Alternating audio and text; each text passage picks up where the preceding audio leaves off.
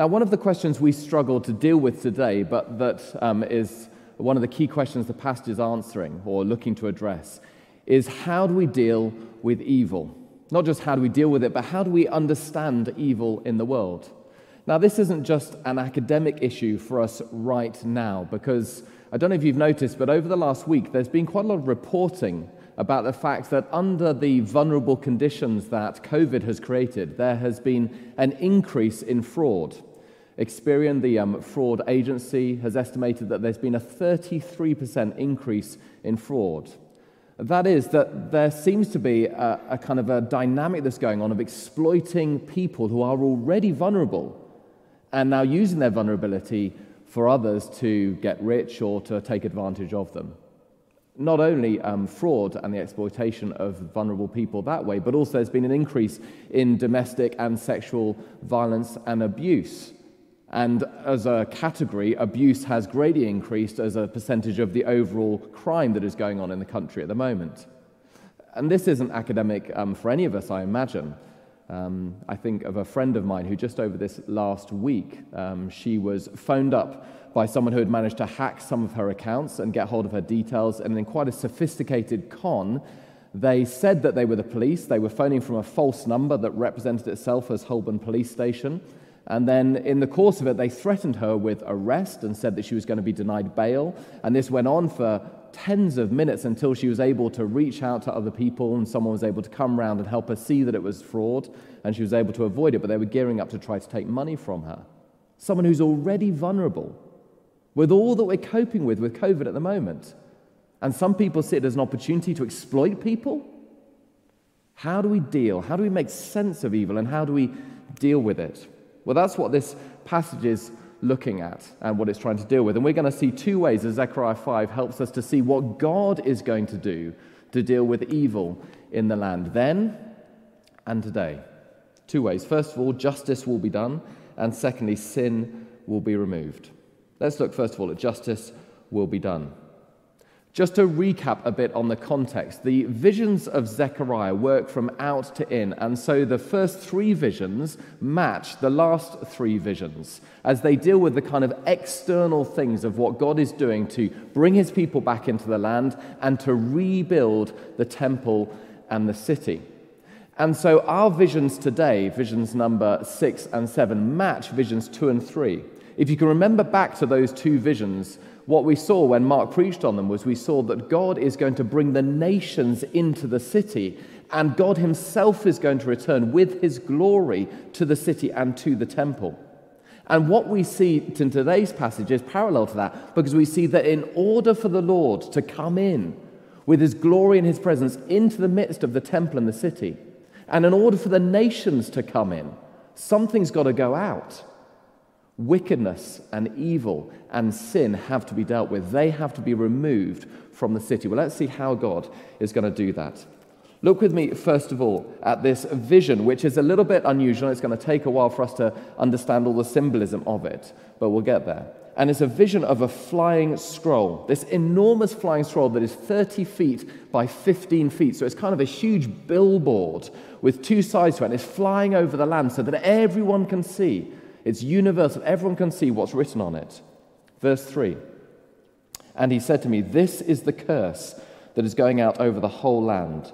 For according to what it says on one side, every thief will be banished. And according to what it says on the other side, everyone who swears falsely will be banished. And then the Lord prophesies that what this is um, depicting is going to happen. Verse 4 The Lord Almighty declares, I will send it out, and it will enter the house of the thief and the house of anyone who swears falsely by my name. It will remain in that house and destroy it completely, both its timbers and stones.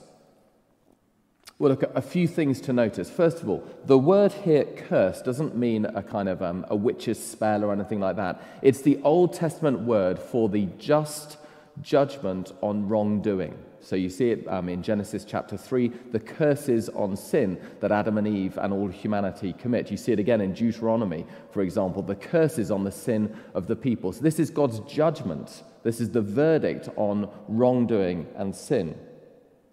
Secondly, do you notice how there were the two particular kind of aspects of moral wrongdoing or sin that were picked up on? One was every thief will be banished, and the other one was everyone who swears falsely. Now, the Old Testament people would know, and Jews would know, that that matches up to the two halves of the Ten Commandments. The second half of the Ten Commandments are the social commandments, and so do not steal is representing that half. And do not swear falsely is the third commandment in the first part of the commandments, which matches about how we are to treat God. And so this is about not taking the Lord's name in vain, not swearing things or swearing by the temple rather than trusting God. In other words, this billboard is dealing with all wrongdoing in the land, whether it's wrongdoing about how we treat one another socially or whether it's wrongdoing about how we treat God. The billboard is going to deal or is going to deal with all of wrongdoing because God is dealing with all wrongdoing.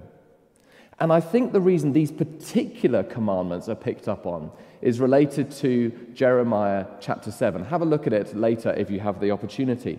But in Jeremiah 7, we have a prophecy of someone standing in the gate of the temple, coincidentally, a place which is 30 feet by 15 feet, the same dimensions as this giant billboard or scroll.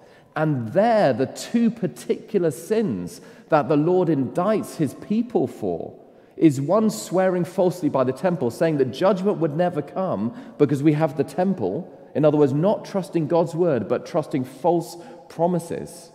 And secondly, stealing from the vulnerable and the poor. It's the kind of the ancient equivalent of the fraud we're seeing today, exploiting vulnerable people to get rich.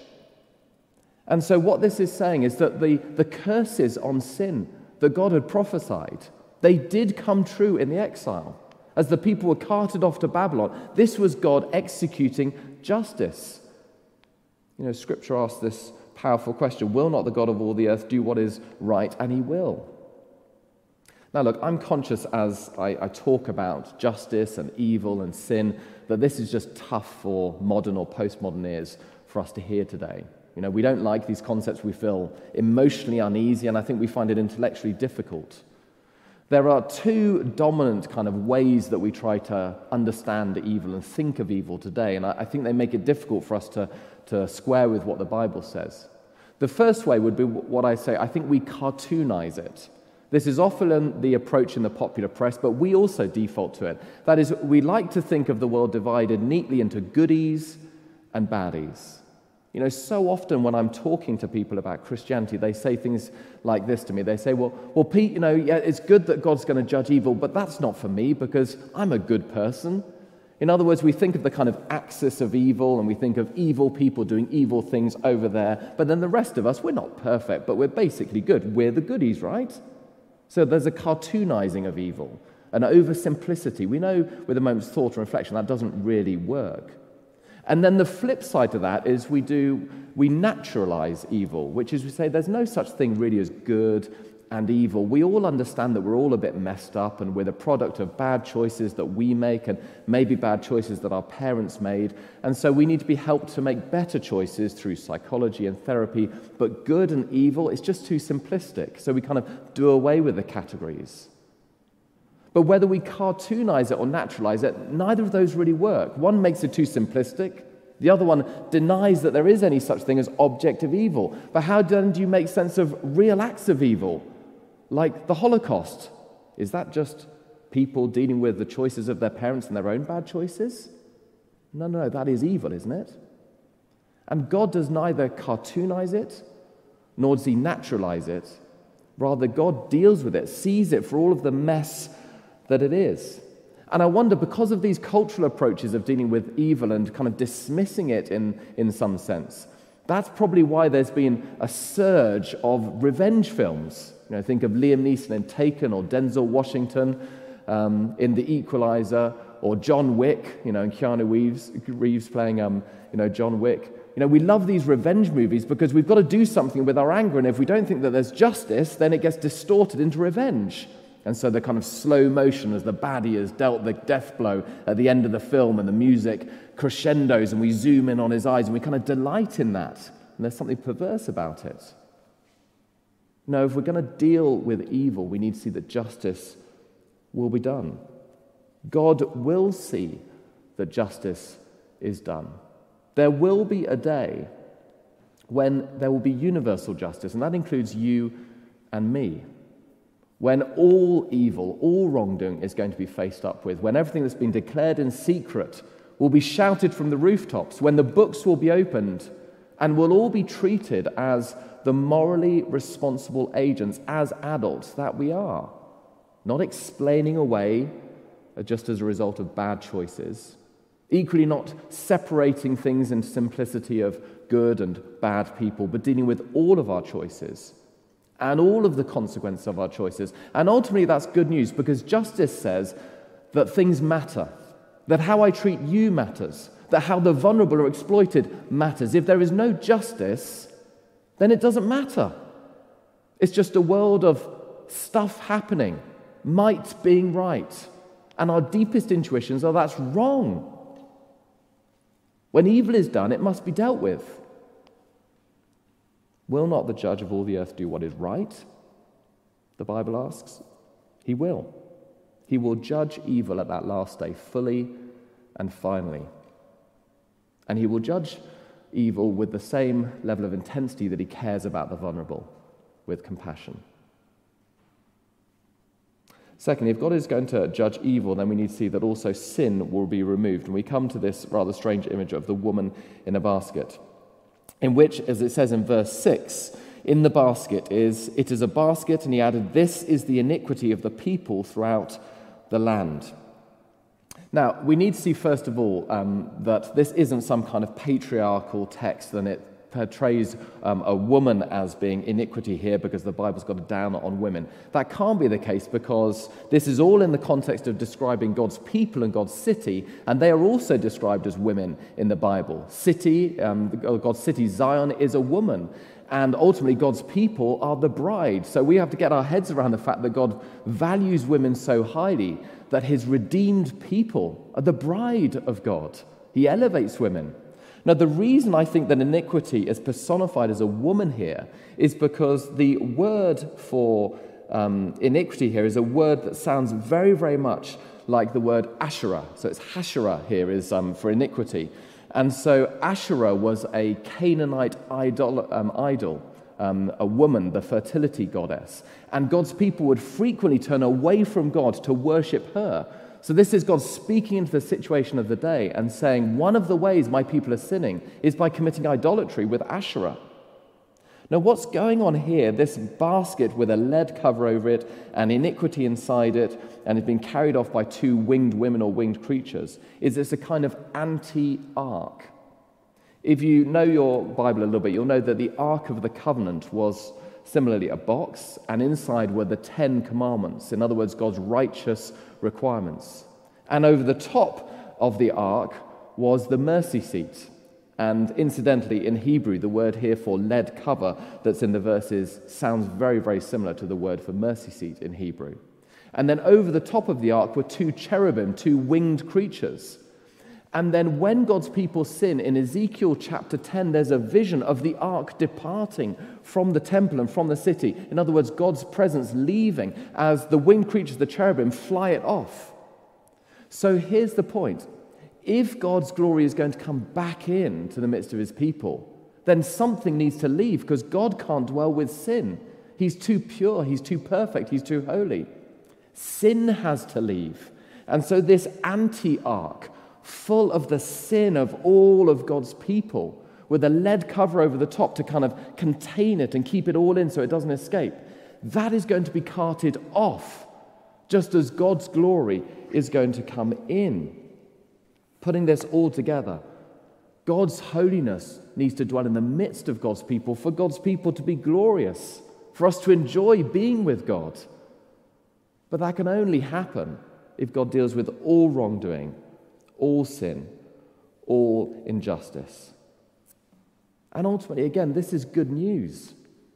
I don't know if you've ever had the experience of um, being in a perfect place. I know it's difficult at the moment to imagine it, but think of um, being on holiday. And let's hope that, God willing, by this summer we'll be able to be on holiday. And you're in a wonderful place, and it's just like the brochures. Maybe you've had the privilege of being somewhere like that. Everything is right the sand, the sun, the sea. You're with people you love and yet you could be miserable. Why? Because of sin. Because if you start to argue with the people you love, it doesn't matter how nice the place is, you can't enjoy it. You know, so much in our lives mars this good world because of us, because of the people we are, because of sin in our midst. And so heaven could never be heaven. The new creation could never be enjoyable if sin's there because we'll just ruin it again. We'll just mess it up. But God is going to do something about it. He will carry sin away. Scripture says, as far as the east is from the west, so far has the Lord removed our iniquity, our sin, our wrongdoing from us. But as you pause and reflect on that for a moment, whilst that sounds like good news, a moment's reflection also says that's not such good news. Because if justice is going to be done, then that must mean it's universal, because partial justice is no justice at all. And therefore, I've got to be evaluated according to the just standard of justice, and you've got to be evaluated. And if sin is going to be carted off, then what guarantee is there that I'm not going to be cast off with that, me, with all of my sin? I mean, can I really say that I could be in God's perfect world and not sin? I can't even go a day without sinning. So something's got to be done, something's got to be dealt with. And there's a wonderful theme of hope here in this passage that I want to point out to you as we close before we apply this. The people reading this would have noticed that this resonates strongly with the most important day in the Jewish calendar, the Day of Atonement. At the Day of Atonement, there was a sacrifice of two goats and two different sacrifices. The first goat was sacrificed for the sin of the people. And that goat was killed by the great high priest. And then the goat was burned, so it was completely destroyed. And that matches the way that iniquity and the judgment on sin is completely destroyed in the first part of the passage. And then the second goat, the priest would symbolically lay his hands over the goat, confessing the sins of the people over that goat, and it would be cast out from God's people. That's where we get the word scapegoat from. One goat destroyed as a judgment on sin. One goat sent out as a symbolic way of saying that the sin of the people has to be removed. And you see that both those dynamics are here? And when Jesus comes, he is the perfect sacrifice. That is the Day of Atonement, when Jesus dies on the cross. Because on the cross, Jesus takes all of God's just, settled, not vengeful, but righteous anger at sin and all the wrongdoing. God cares about the vulnerable, He cares about exploitation, and He will do something about it. And on the day, on the cross, when Jesus takes all of the judgment on Himself, He says, I will pay so that others don't have to pay. Jesus was the perfect scapegoat who took the sins of the people on himself, and as he carried the cross up the hill of Golgotha, outside of the city walls, he was carrying sin away for us, bearing the shame of it, to remove it from us, so that we who, as real responsible moral agents, make sinful choices that have real consequence in space, time, and history, we can look at Jesus and we can say, He died for me. He removed my sin. If I trust in Him, that's where God's dealing with it.